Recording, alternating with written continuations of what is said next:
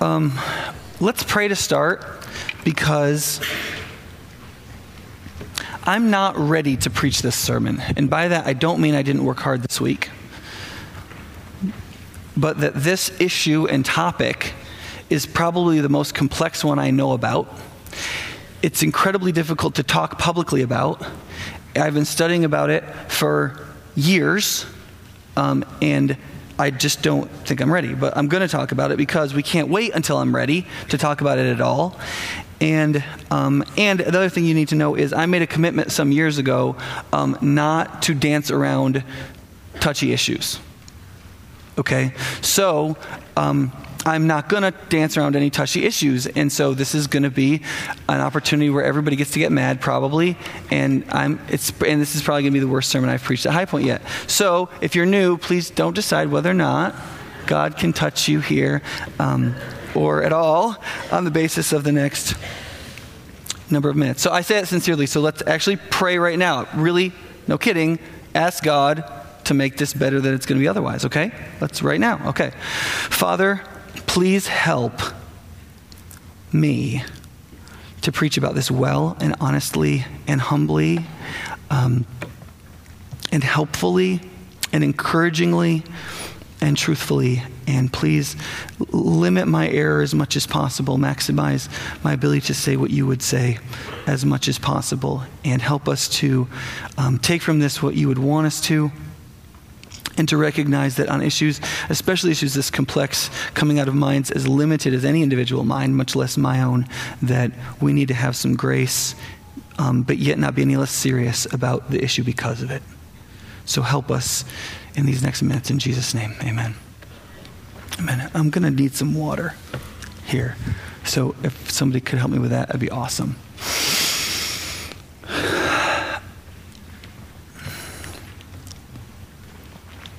The topic of justice in relationship to the gospel, let me just say it this way. The topic of justice in general is a really, really hot topic right now, isn't it? There's protests going on all over the country right now. The Occupy Wall Street thing and all that stuff. All over the country, we had protests down here, not as big as the last ones. But that's been a big thing. This last week or the week before, the Congressional Budget Office came out with a report on income distributions in America, which sparked this whole debate about income distribution and justice and equality and all that kind of thing. And are these people hurting these people? And are these people getting too rich? And is that fair? And is that right? Which led to a whole lot of response by people interested in things like free markets. And everybody was there was a lot of ink spilled and keys typed in the last couple of weeks on this. And this is all just the latest spillover, right? In a lot of stuff that's been happening over the last couple of years, both nationally and locally, not just statewide, but for us in Madison locally. And tempers are high, and the people want justice, and we're not exactly sure what that is. The frustrating thing about justice is that we use the word constantly, and we're not really exactly sure exactly what it means. In fact, a lot of times people say they're not even sure what they mean by it. They just mean that you are it's morally imperative that you do what I'm telling you to do right now because it's justice, even though your logic may be just as valid as mine. The problem with justice is there are many valid logics for justice, aren't there? That's the trouble with it. And so one person can say, well, justice would be fairness. Now, that's perfectly valid logic. You could argue that that's true, but somebody else could, thank you, Christine. Somebody else could say, well, no, that's not. It's kind of like saying, anyway, I don't want to offend you yet because I got more.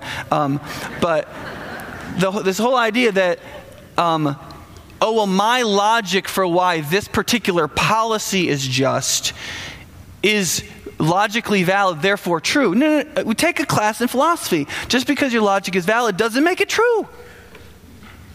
Doesn't make it true. And the whole problem with most of our arguments is we don't even discuss our premises and the data we think is a fact and all this sort of thing. And so you get these really heated discussions. Nobody knows what they're talking about. They just assume because their logic is valid, they must be right. And so what ends up happening is an enormous amount of injustice that people don't even notice is happening because they're focused on a particular kind of injustice they believe exists on one side or the other political spectrum, and they focus on that, and they allow other kinds of injustice to grow dramatically on the back of an argument about a particular kind of justice, because we have lost sight of what the Bible teaches about justice, compassion, mercy, and all these things. So, I'm going to foray into this a little bit. And here's why I think it's really important, because it's a hot topic in the culture, it's a hot topic in the church. It is affecting the way the generations are relating to each other, because there's been a fairly strong shift, particularly in 20-something and 30-somethings, towards more liberal political persuasions. And a lot of older evangelicals, 30s and over and older than that, are very strongly conservative in their understandings of how Christians should be political, and it's creating this divide. And because of that, and it's true on both sides that if you want to publish a Christian book right now and make some money, publish a book on politics, even if it's terrible,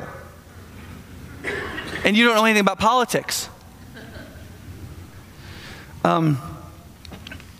One of my professors recently, and I actually think it's probably a really good book, published a book called, I forget what it's called. I think it's Biblical Guide to Political, whatever. I forget. His name's Wayne Grudem, and it's a book on politics. They published it first week, 5,000 copies, gone. His systematic theology, which is the most distributed systematic theology in America, didn't sell 5,000 copies for almost a year. 1 week, 5,000 copies, and the book is 624 pages long. And he is not an interesting writer. Sorry, yeah. Somebody's read that, yeah. And here's the reason this is such a problem is because these views about justice, which mostly are terribly half-baked, are becoming the new fountainhead in the church for self-righteousness, division, and incivility. And it allows one side to say, I'm promoting social justice, and you can feel like you're the only ones who really understand Christ's mission in the world to reweave shalom and all that. And the other generation can reject all that crappy social justice talk that's really just warmed over or turned the century progressivism, and and you can be the only ones who aren't soft-headed, co-opted idiots of the far left or whatever. You know, I mean, like it's not like we're warm towards the other side very well, and the pull is strong, and it's ugly. And it is, we do not need a new fountainhead of self-righteousness, okay? We got plenty of them. We've got an English garden of fountains of self-righteousness, okay? We don't need a bigger one. And so I want to say a little bit about the biblical doctrine of justice. So far as I can tell, I want to say that it is not a mushy concept in the Bible. The concept of justice in the Bible is fairly limited and fairly clear. I want to say that for those people who think a little bit more communitarily about this, tend to be a little bit more politically to the left and so on, that doesn't need to terrify you, because the next point I want to make after that is that in the Bible, compassion and mercy are equally mandatory as justice. So a particular issue might not in the Bible be justice, but it might be just as mandatory as justice. Mercy is commanded in the Bible. It's not suggested, and God threatens hell with in situations where he judges people's faith on the basis of whether or not they extended mercy to others. And so the fact that justice may be a fairly narrow concept, which I'll get to, and mercy is different than justice, it's just as mandatory. And so it shouldn't terrify you to say, oh no, Nick's pulling these good deeds out of justice. Now the moral imperative isn't going to be there anymore. Well, it may not be there politically, but it will be there Christianly for us. It's just as mandatory, and the gospel is binding on those who don't believe it. We're not going to politically enforce it on those who don't believe it, but ultimately, God is king.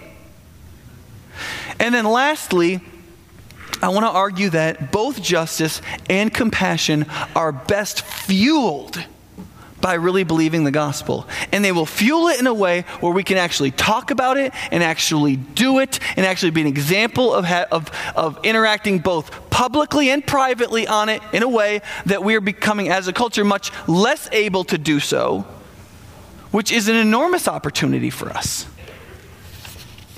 Are you with me? Can you hang in for a little bit of that? Okay. Anybody mad yet? Okay. You are. Okay. Just one.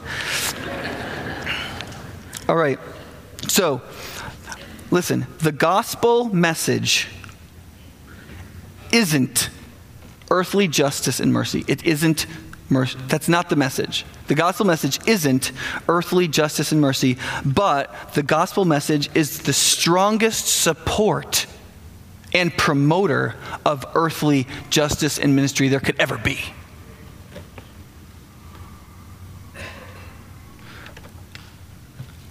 And that should bring joy to the hearts of the people who care about evangelism and believing that the most just and merciful thing we can do is to tell people about Jesus and how Jesus sets people free and makes them brave and makes them strong and binds them together in communities that can accomplish something. That the most merciful thing we can do is give people the gospel. And it should also bring joy to the hearts of people who say, what good are we going to do? What good are we going to be? Are we going to help anybody? Or are we just going to sit around and be pious? Listen, we've done a lot of pious talking. Even the churches, there was this hilarious quote. I was reading a blog on this where somebody's attacking. Anyway, I won't tell you the context, but there was this guy who wrote and he said, listen, I go to a church where we talk all about social justice and how we're going to help people and how we're going to transform the culture, and we can't get enough volunteers for the nursery. Bottom line, we thought we're gonna transform our whole city. We can't get 5 people to watch 8-month-olds.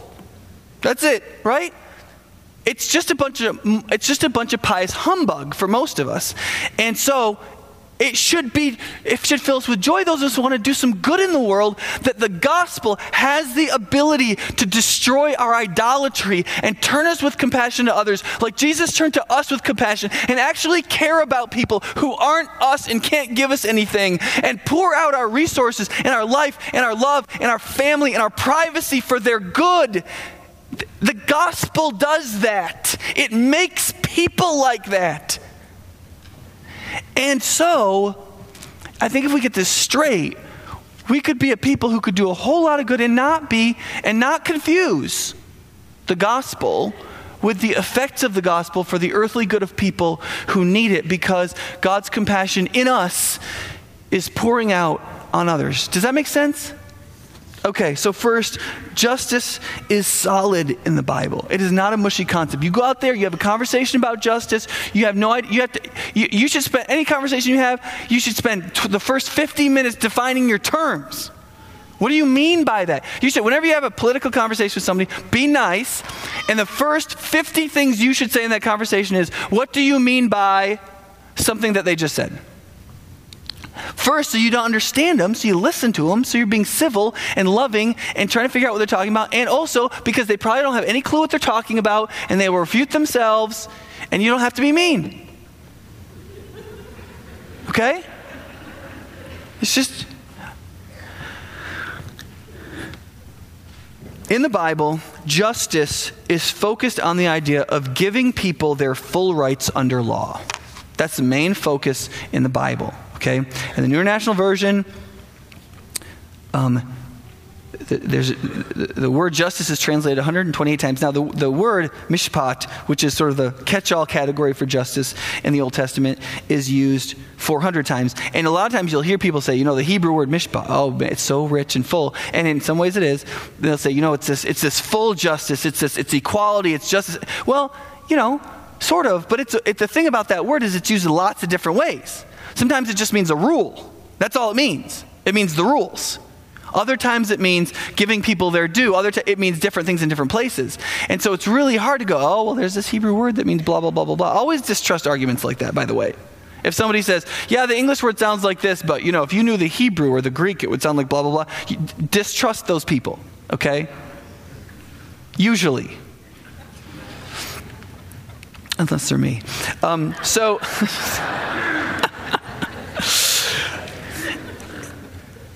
Psalm 72, 1 and 2 is a good example of the pairing of this word, the mishpat, which is often used here with justice, with it's no, the normal word it's paired with is not mercy, and it's not compassion, and it's not love, and it's not help. The word it's almost always paired with is righteousness. And so 72, 1 and 2 is, endow the king with your justice. Okay, this is a psalm. It's a song of worship prayer.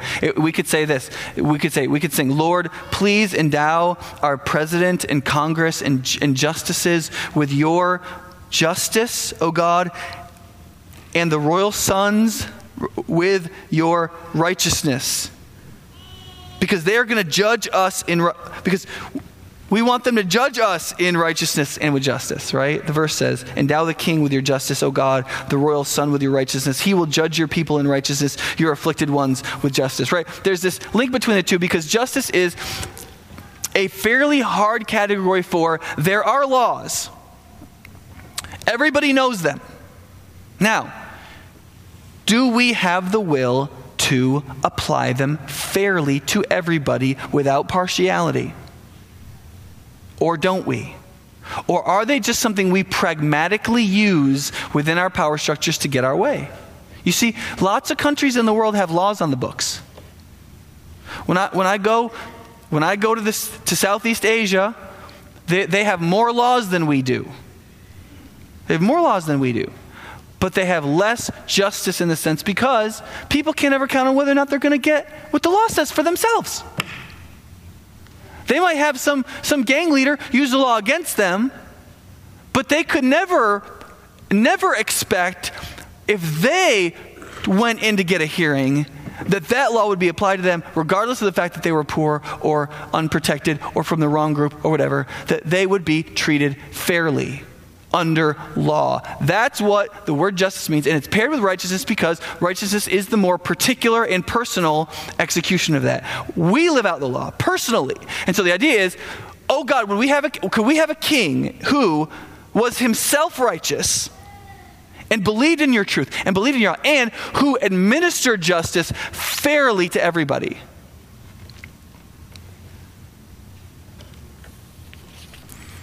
So it is particularly in the Old Testament, and the word justice is not translated very many times in the New Testament. You need to know that. And most of the time, it's in reference to the justice of God, not to any kind of social thing. Even in Luke's gospel, which is supposed to be the social gospel, the word justice is not the word used. The reason we want to use the word justice instead of mercy or care or compassion is because mercy doesn't carry with it the bullying, emotional, social, moral imperative. If I tell you, hey, let's do this because it's merciful, I'm asking you to voluntarily go with me out of an inner motivation of mercy to accomplish something together. If I say, look, it's justice, right? I'm saying you have to do it or you're a bad person. And therefore, it's tempting to want to use the category of justice, even when it doesn't apply. And it's also tempting to use the category of justice against the category of justice illegitimately because we want to accomplish social ends that we know are good ends and we want to bring about and we don't know how to bring them about. We just know they should be brought about. And so we use moral language to try to make people do it when we have no idea how to do it, how it would actually work, or what the policy would even look like.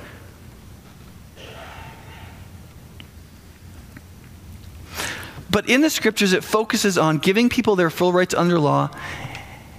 Most of the time, it is in reference to giving people with less power their full rights under law. And that category is usually for people who are poor or who don't have men to advocate for them, the fatherless and the widow. So people who are not good at working the system, who are not well connected, people who could not, on the basis of their positioning in the community, expect to get justice on the basis of people doing things for them. In Southern terms, not a good old boy. Justice is when people who aren't those people get the exact same treatment as the people who are connected. That's justice. And listen, friends, don't underestimate the importance of that category. Don't believe, oh, well, we have that here in the United States, so, let's move on to a deeper sense of justice. Well, the problem is that confuses this sense of justice. And one, we don't have that entirely in the United States of America. And we should be working more for that. And that's something everybody could agree on. And secondly, we have millions of brothers and sisters scattered all over the world in the faith and in the human family who have never experienced that. And if we get mushy on it, they're never going to experience it. Whatever we accomplish as a social unit of people creating a good society, whatever that means, the developing world is looking to us to help them. And if we get mushy on the thing they need the most, they're dying from corruption and exploitation through oppression. The thing they need the most desperately is this kind of justice. And if we get soft on this, we can't help them. We can pour out mercy in thousands of gallons, and it will disappear stolen from their mouths by the people who lord over them. And if we can't be impartial and brave and honorable and just say, it does not matter if you are poor, and it does not matter if you are rich. Everybody is equal under this law because this law comes from God and it stands over everybody the same. No matter what your position or who you think you are. Because before God, you're equal. And that is the basis on which you deserve justice. Leviticus 19:15, do not pervert justice or show partiality to the poor or favoritism to the great, but judge your, and this is an important word, but judge your, what are they most fundamentally? Your neighbor fairly. Those people, they aren't the rich. They aren't the destitute and the poor. They aren't, not according to justice. According to justice, they are your neighbor. That's who they are. And they should be treated fairly, whether you despise them because of their wealth or you look down on them because of their poverty.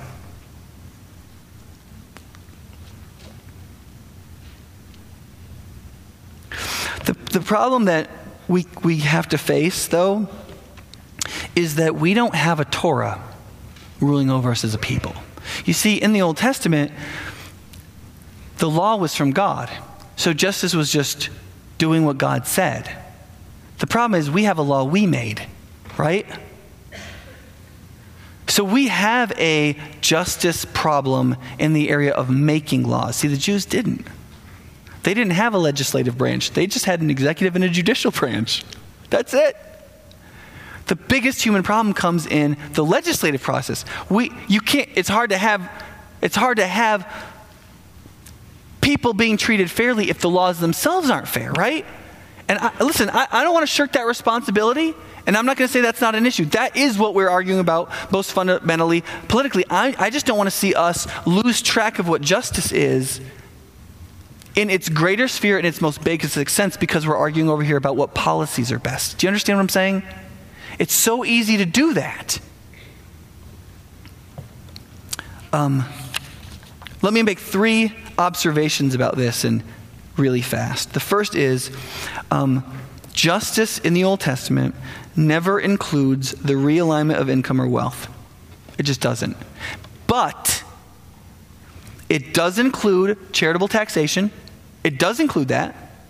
Every third year the tithe went to the poor, right?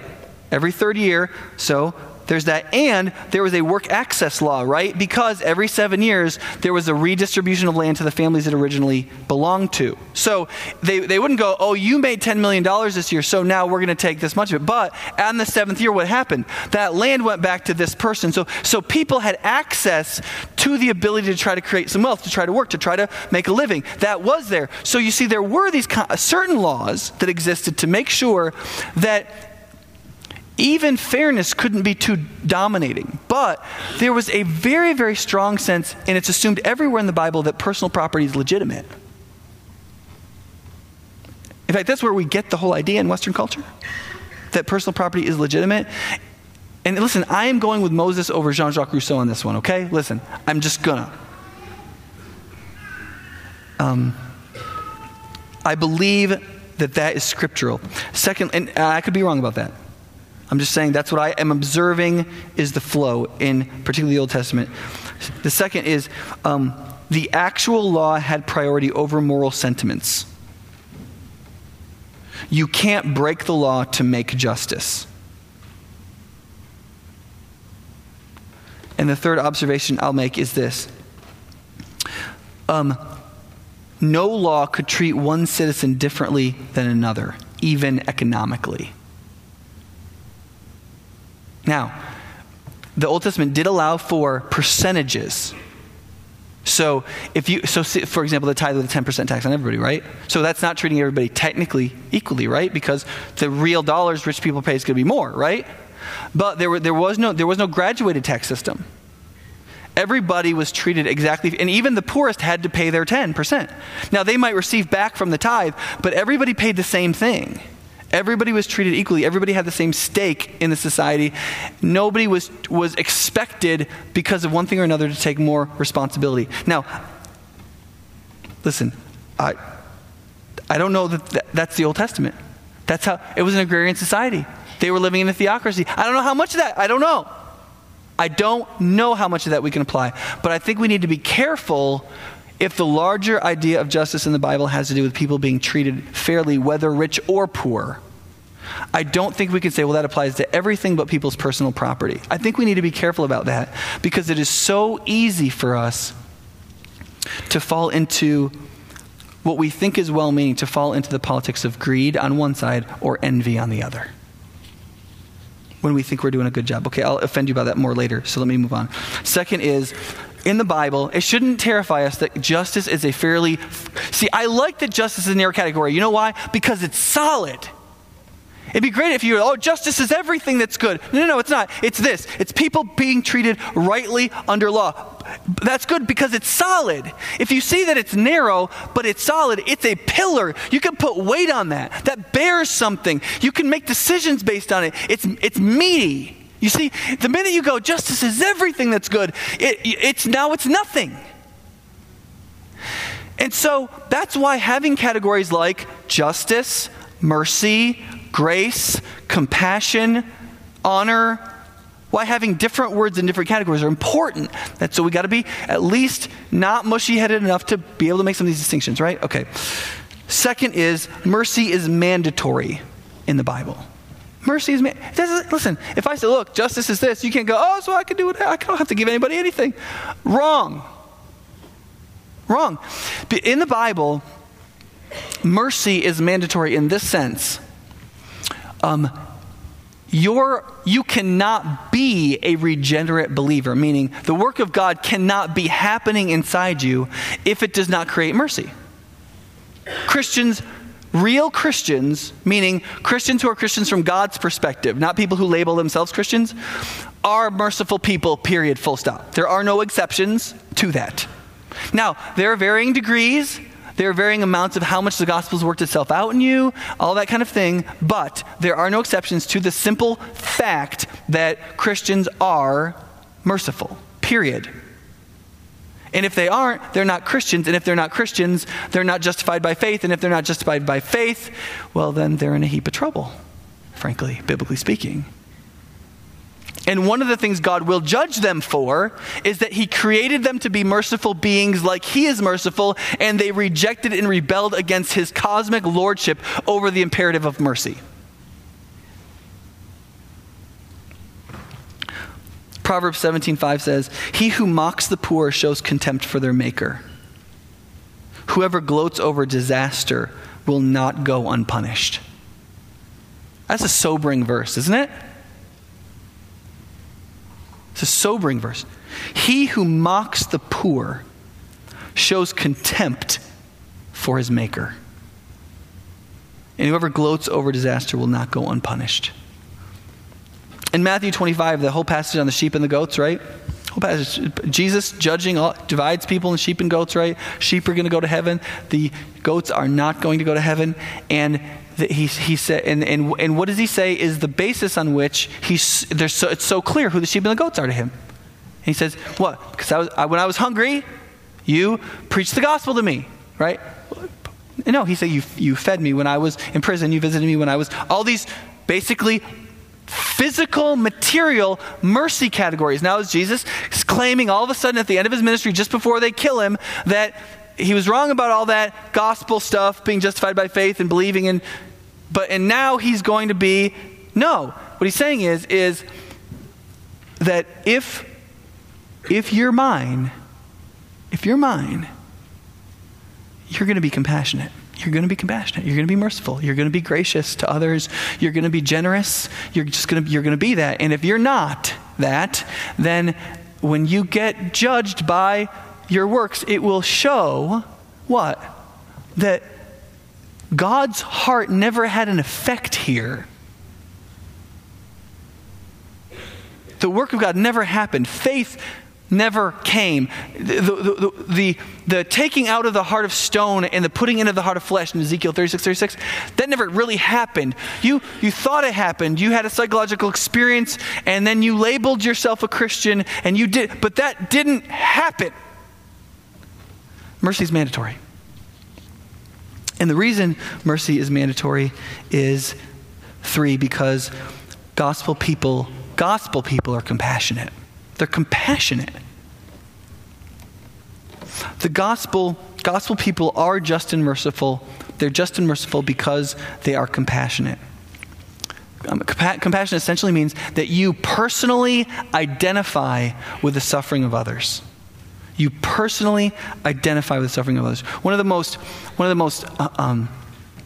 painful experiences of my emotional life is that I can have a conversation with somebody deeply, deeply hurting, and I can give them great advice, and I can act really compassionate. But it doesn't. They cry. I don't cry when they cry. And I've seen people who just instantly, right? Somebody, they're not even crying yet, and this person's already crying. You know, they internalize. Now, as a pastor, I would already be crazy if I did that. Really, you know, I mean, there's only so much of all of yours and all your friends and all their friends' junk I can take on personally, emotionally. Okay, so it may just be a defense mechanism, but there's a lot of people who are very compassionate of heart, and that happens when you believe the gospel. And if you have co-passion, right? With suffering. If you suffer with others, when you see them suffering, you emotionally connect that with yourself. Are you going to be able not to be indifferent about whether or not they receive justice? Of course not. Of course not. And if you suffer with others and they are in pain and in need, are you going to have the ability to not care? Of course not, right? So you see, if the gospel creates compassion, gospel people are going to be just, and they're going to be compassionate. They're going to be loving. They're going to be merciful. And you won't have to tell them to do it. Well, you still do, because we kind of stink. It's that whole, we'll go back to the doctrine of depravity, another week. But the work of the gospel, it produces that. And one of the ways this gets worked out in Scripture is that there's a number of places in Scripture where there is parallel thinking between our spiritual new life in God and the material situation of people we're around, and how that parallel is binding and does matter. And if you think gospel thoughts, you'll feel very compelled by them. Let me give you a couple examples first. This is 1 Corinthians 9:9-12. It says this. This is the Apostle Paul talking to the church at Corinth. He says, "For it is written in the law of Moses, do not muzzle the ox while it's treading out the grain." Verse 11, "If we have sown spiritual seeds among you, is it too much if we reap a material harvest from you? But we did not use this right. On the contrary, we put up with anything rather than hinder the gospel of Christ." So you see what he's saying? He's basically saying, look, even the Torah says when the ox is treading the grain, you're harvesting, you're not allowed to put something out of his mouth so he can't eat some of it. Right? That's mean. He's the one who's taking it all in. Let him have a couple mouthfuls, for heaven's sake, right? And he says, and Paul says, listen, you think that's just for oxen?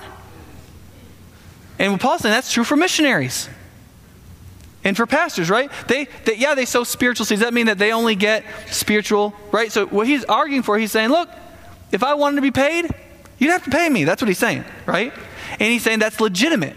right? And he's saying, now we didn't do that. I worked hard so you didn't have to because I was afraid you'd take offense at that. So instead I worked myself half to death so that you wouldn't be offended by that. But I want you to know now that you're already Christians and you're a church and you're trying to be Christian, I want you to know now that just because I didn't take any money doesn't mean that you shouldn't be full of generosity towards people just because I babied you when you were immature, right? That's what he's saying to these folks. But you see the gospel parallel? I sowed spiritual seed. I have the right to reap a material harvest. Why? Because you benefited greatly spiritually. Why wouldn't you be generous back materially? You see the parallel there? But see how it's a spiritual, material parallel, and Paul is saying that that's a legitimate logic for a Christian. That's a gospel logic. Right? Or 2 Corinthians 8, 9.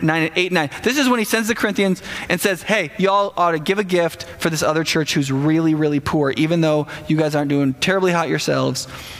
And here's what he says. He says, this is 2 Corinthians 8, 9. I'm not commanding you, but listen to what he says. I want to test the sincerity of your love by comparing it with the earnestness of others. For you know the grace of our Lord Jesus Christ, that though he was rich, yet for your sakes he became poor, so that through his poverty you might become rich. You see what he was arguing? He's saying, Jesus was the heavenly king. He was rich in every possible way. He became a poor child who got killed, right? He's like, this is generosity, right? That's Jesus' heart. That's what Jesus is like. Now, what are you like? You see, he's saying, if you think that thought, you're going to think about your money differently than, why are you burdening us with some message about poor people I've never met? Right?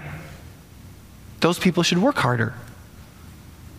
They should have built silos and they should have been storing grain because you know what? Droughts happen. And they should have been ready for it. You know? Is it my fault they ate too much and didn't store away for the future? That's the way people naturally think. But that's not the logic of the gospel, is it? It's not that the gospel logic doesn't think just justice thoughts. Gospel people think gracious thoughts. We use the logic of what have I received freely, and what am I therefore in a way bound by what it's done in me to give freely. Luke 14, 12 to 14. This is a really funny verse, even though I don't think I've really ever done it. Then Jesus said to his host, when you give a luncheon or a dinner, don't invite your friends, your brothers, or relatives, or your rich neighbors. If you do, they may invite you back, and so you'll be repaid. But when you give a banquet, invite the poor, the crippled, the lame, the blind, and you will be blessed. Although they cannot repay you, you'll be repaid at the resurrection of the righteous. You see sometimes what we say there is this. We go, you see that's all about treasure in heaven, right? If you do good things for people with your material wealth, what's going to happen in heaven? You will get an amplified return on your investment of material wealth in heaven. Now, that does say that. You may think that's shallow, but it really does say that because Jesus likes to reward people, okay? You're just going to have to fault him for that some other time. But he has a very open wallet. He really likes blessing. When people do the right thing, he thinks that's fantastic. He's not stingy at all. He is totally unblushing and saying, there's a heaven, it's going to be great, I'm making it, it's going to rock, and there. You could go if you want. Right? And if you do nice things for people, that's probably going to get me all jittery and make me want to do more. I'm going to just do stuff up here, because I can't help but respond when people respond, right? And you see, that ought to hit us because you see, that's who we are, right? You and I, we're the crippled people, right? We're the poor, we're the people with Tourette's syndrome you don't want to invite over the house. That's us, right? I mean, what are you planning on doing in heaven, right? What do you do, 10,000 years into everlasting life, you're going to go, now, Jesus? Really appreciate you inviting me over to your place. I want to invite you over to mine. I made this other alternate heaven, and you should come over and hang out. Right? That's not going to happen. You're not going to have anything Jesus didn't give you. You've never had anything Jesus didn't give you. For a gazillion years in everlasting life, you're never going to have anything Jesus didn't give you. Jesus gives everything. You're never going to repay him. That's never going to happen. And so, are you the kind of person who gives freely to people who can't repay you because you're compassionate? Because that's what Jesus does. Jesus didn't give to anyone who could repay him. Isn't that interesting? Okay, so I'm out of time on that one. But you could go through the logic of failure, right? Why don't we want to help? Why don't we want to be merciful? Why don't we want to help poor people? Because we know that bound up in poverty oftentimes is personal moral failure, right? Poverty is caused by oppression, it's caused by calamity, and it's caused by personal moral failure, and usually it's some of all three of those. But guess what? What are the causes and effects of sin? Oppression, calamity, and personal moral failure. You see how we're going to end up with a parallel logic here? Where were you? You see, you were living in a culture that had left God. You were living in the world, the Bible calls it. That is, the humanity and the effects of human culture that are opposed to God. And so you were under the oppression of a God not caring about culture, and there were calamities created by sin, and it was a context in which it was very easy for you to engage in personal moral failure, right?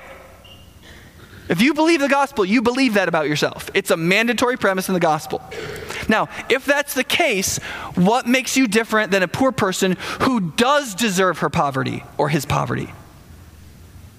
Take your most undeserving poor person who is not just the recipient of oppression and calamity, but personal moral failure, and ask yourself, are you really different?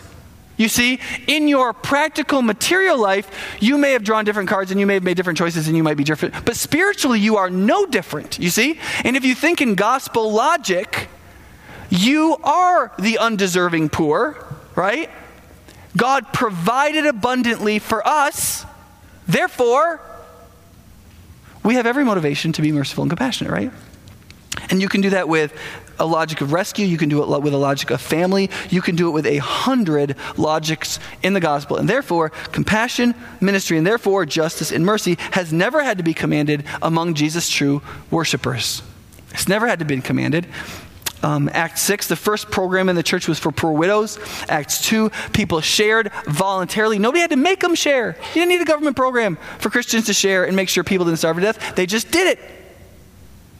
Galatians 2, 9 to 10, when Paul and James parted company, that Paul was going to go to the Gentiles, James just said to him, hey, you just remember those poor people. And Paul was like, how could I not? He said, it was the very thing I was eager to do. So Mr. Missionary Evangelism didn't have to be told. Why? Because he understood the gospel. How could he forget the poor? How could he not care about mercy? And the same thing was true in the early church in the plagues of 165 and 251 of the Roman Empire. Roman Empire devastated Christians everywhere, helping each other and helping their neighbors, which is how Rome got Christianized. They didn't leave when smallpox came because how could they abandon their neighbors to suffering and death when Jesus didn't abandon them to suffering, death, and hell? How could they? Even if it cost them their own life. Okay, let me make a few, very quick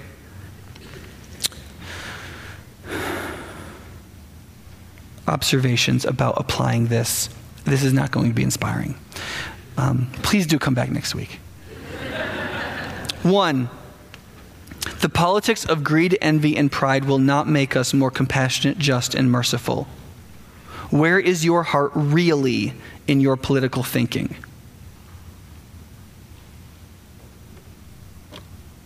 I won't say more about that right now. 2, it is important to integrate this week with last week, to integrate your theology of justice with your theology of work. In our work, we help create justice by doing work that creates wealth rather than looks for a racket to get other people to pay us for offering them nothing. The more productive we choose to be, the more economically possible justice is. 3, We need to be less simplistic and self-righteous, yet more engaging in political thinking and speech. We need to remember that slander and humiliation are justice issues. Slander is the first justice issue. And when you believe things too easily and tell lies about other people, even out of ignorance, you are slandering other people, and you are breaking the explicit commandment when God said, "You shall not engage in giving false testimony about your neighbor." And guess who your neighbor is? Your neighbor is Scott Walker. Your neighbor is every union leader in this state. Your neighbor is every Republican and Democratic politician. Your neighbor is every candidate for any office. Your neighbor is every alderman. Your neighbor is every public worker, school, bus, every union member in every profession. Every single one of them is not rich or poor or politically corrupt. They are first and foremost your neighbor. And you shall not slander them, and you shall not bear false testimony about your neighbor. And most of us are profoundly ignorant politically about what's really going on anywhere. One of the reasons Christians have such horrible reputations in politics is because we're so gullible and easily co-opted into movements. I'm not sure if it's worse when you're young, but it might be. Sorry about that one. But listen, Paul said in 2 Corinthians, he said in 12:20, he said, "I'm afraid when I come to you, I may come and I may find you not as I want you to be, and you may not find me as you want me to be. I fear that there may be quarreling and jealousy and outbursts of anger and factions and slander and gossip and arrogance and disorder among you." And I don't want that to be, he said, I don't want that to be the case. But I have a feeling that if we had another one of those greeting times and I said, "Talk about politics," Just blurt out some proposition about what should happen in the world, we'd probably have fights. And so we're going to get along. We're just not going to. We should have the best political discussions in the world in this church, because it ought to be hospitable to Republicans and Democrats. It ought to be, we ought to believe the doctrine of depravity enough to question ourselves and to want critique from other people who can see our stupidity. We ought to know we're gullible and we believe things too easily and we need other people checking our facts. We ought to believe that in the gospel we ought to be able to come to a lot of things we can agree on and go from there, rather than the policy somebody spit out that we should support and then go from there to our theology. We ought to be going the other way around, and therefore we ought to be able to help each other, and we ought to be able to break down in civility and meanness. We ought to be able to learn how to listen. We ought to and we ought to talk about these things because we ought to care. You can't just go, I'm just not going to get involved in all that stuff. Well, you've got many roles, and one of your roles is citizen. And you got to do the best job you can. And if you believe that, and if you believe all those other premises, then what ought to happen? We ought to have some really good conversations. Now listen, and I'm going to say this as lovingly as I can, and I'm sorry that I'm over time. I'm going to say this as lovingly as I can. Please stop having political conversations on Facebook. Don't clap. Do not clap. Do not clap. And I don't just mean ones going on in this church. I mean, for the most part, with everybody. And if you're going to say something, you should say, "I feel this way because I think this is a fact. And so it leads me to this conclusion." Do you have good evidence that that's not a fact? Not, "You've been co-opted by Glenn Beck," or whoever. You hear me? This is important because we create this whole gob of injustice.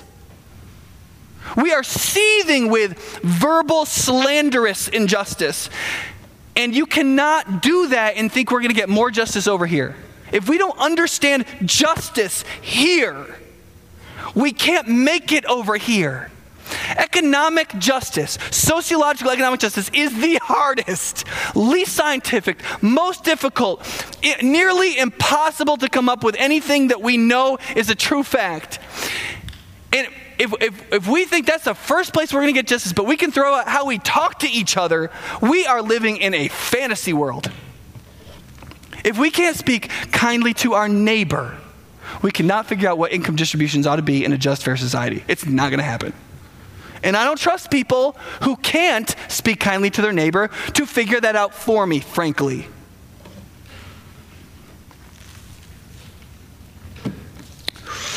Whee. Fourth, we should focus on personal and community-based compassion.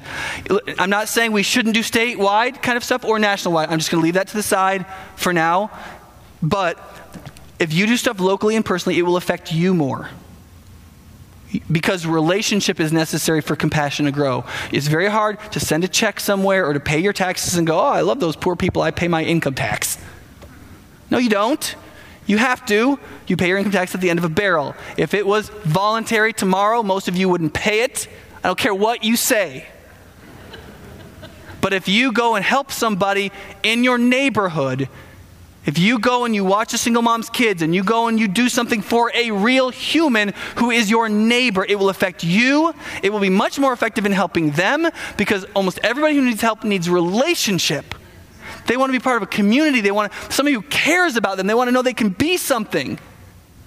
Wayne Grudem talked about a guy he met at seminary going on to be a pastor. He'd gotten out of jail and he got a job at McDonald's, and the manager told him he was doing a good job keeping the fries hot. And he realized he could do something well. And now he's pastoring a church somewhere. Because it wasn't just he got a job, but somebody complimented him. His relationship is necessary to help people. And you can't do that federally. We have to do some things federally. But we have to do some things locally. Partly for our own hearts. And I don't have time to cover the rest of this. It's too much. Go away with this. The gospel is not justice and mercy. But the gospel, if we think it through well, if we think a logic of grace and a logic of mercy, if we think about what Christ has really done for us and we let that pour out of us, we will transform everything, and we'll never have to be told to do it, and we won't lose the gospel in our social action. Our gospel will truly fuel our social action. We can be a home for all kinds of people with all kinds of views, and we can accomplish much more good than we ever dreamed, and we can be a city on a hill.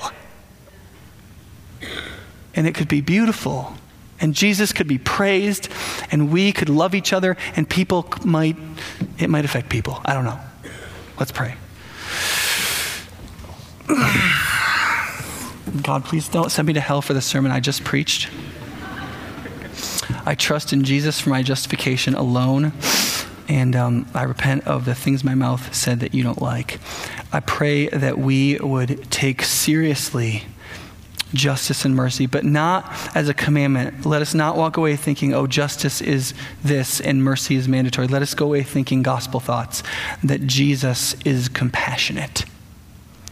And if we will co-suffer, if we will be like Jesus, if we will suffer with him like in his death, and so somehow attain the resurrection from the dead, like Paul said in Philippians 3, that we will be, even if we can't work out all the reasoning for it, we will naturally be juster and more merciful people in more brave and disciplined and compassionate and emotional ways. Help us be that people, Father. And I pray that people would go away from here encouraged that you are a just God, that you are a merciful God, that you are a compassionate God, and that you forgive our failures in justice and mercy, but yet you still call us to be brave advocates of it, but only out of a logic of the gospel, recognizing that still the most just and merciful thing we can do for anyone is to tell them of the just and merciful one, Jesus, who delivers from sin, brings new life, sets the victim and captive free, and is good news even for the poor. Jesus' name, amen.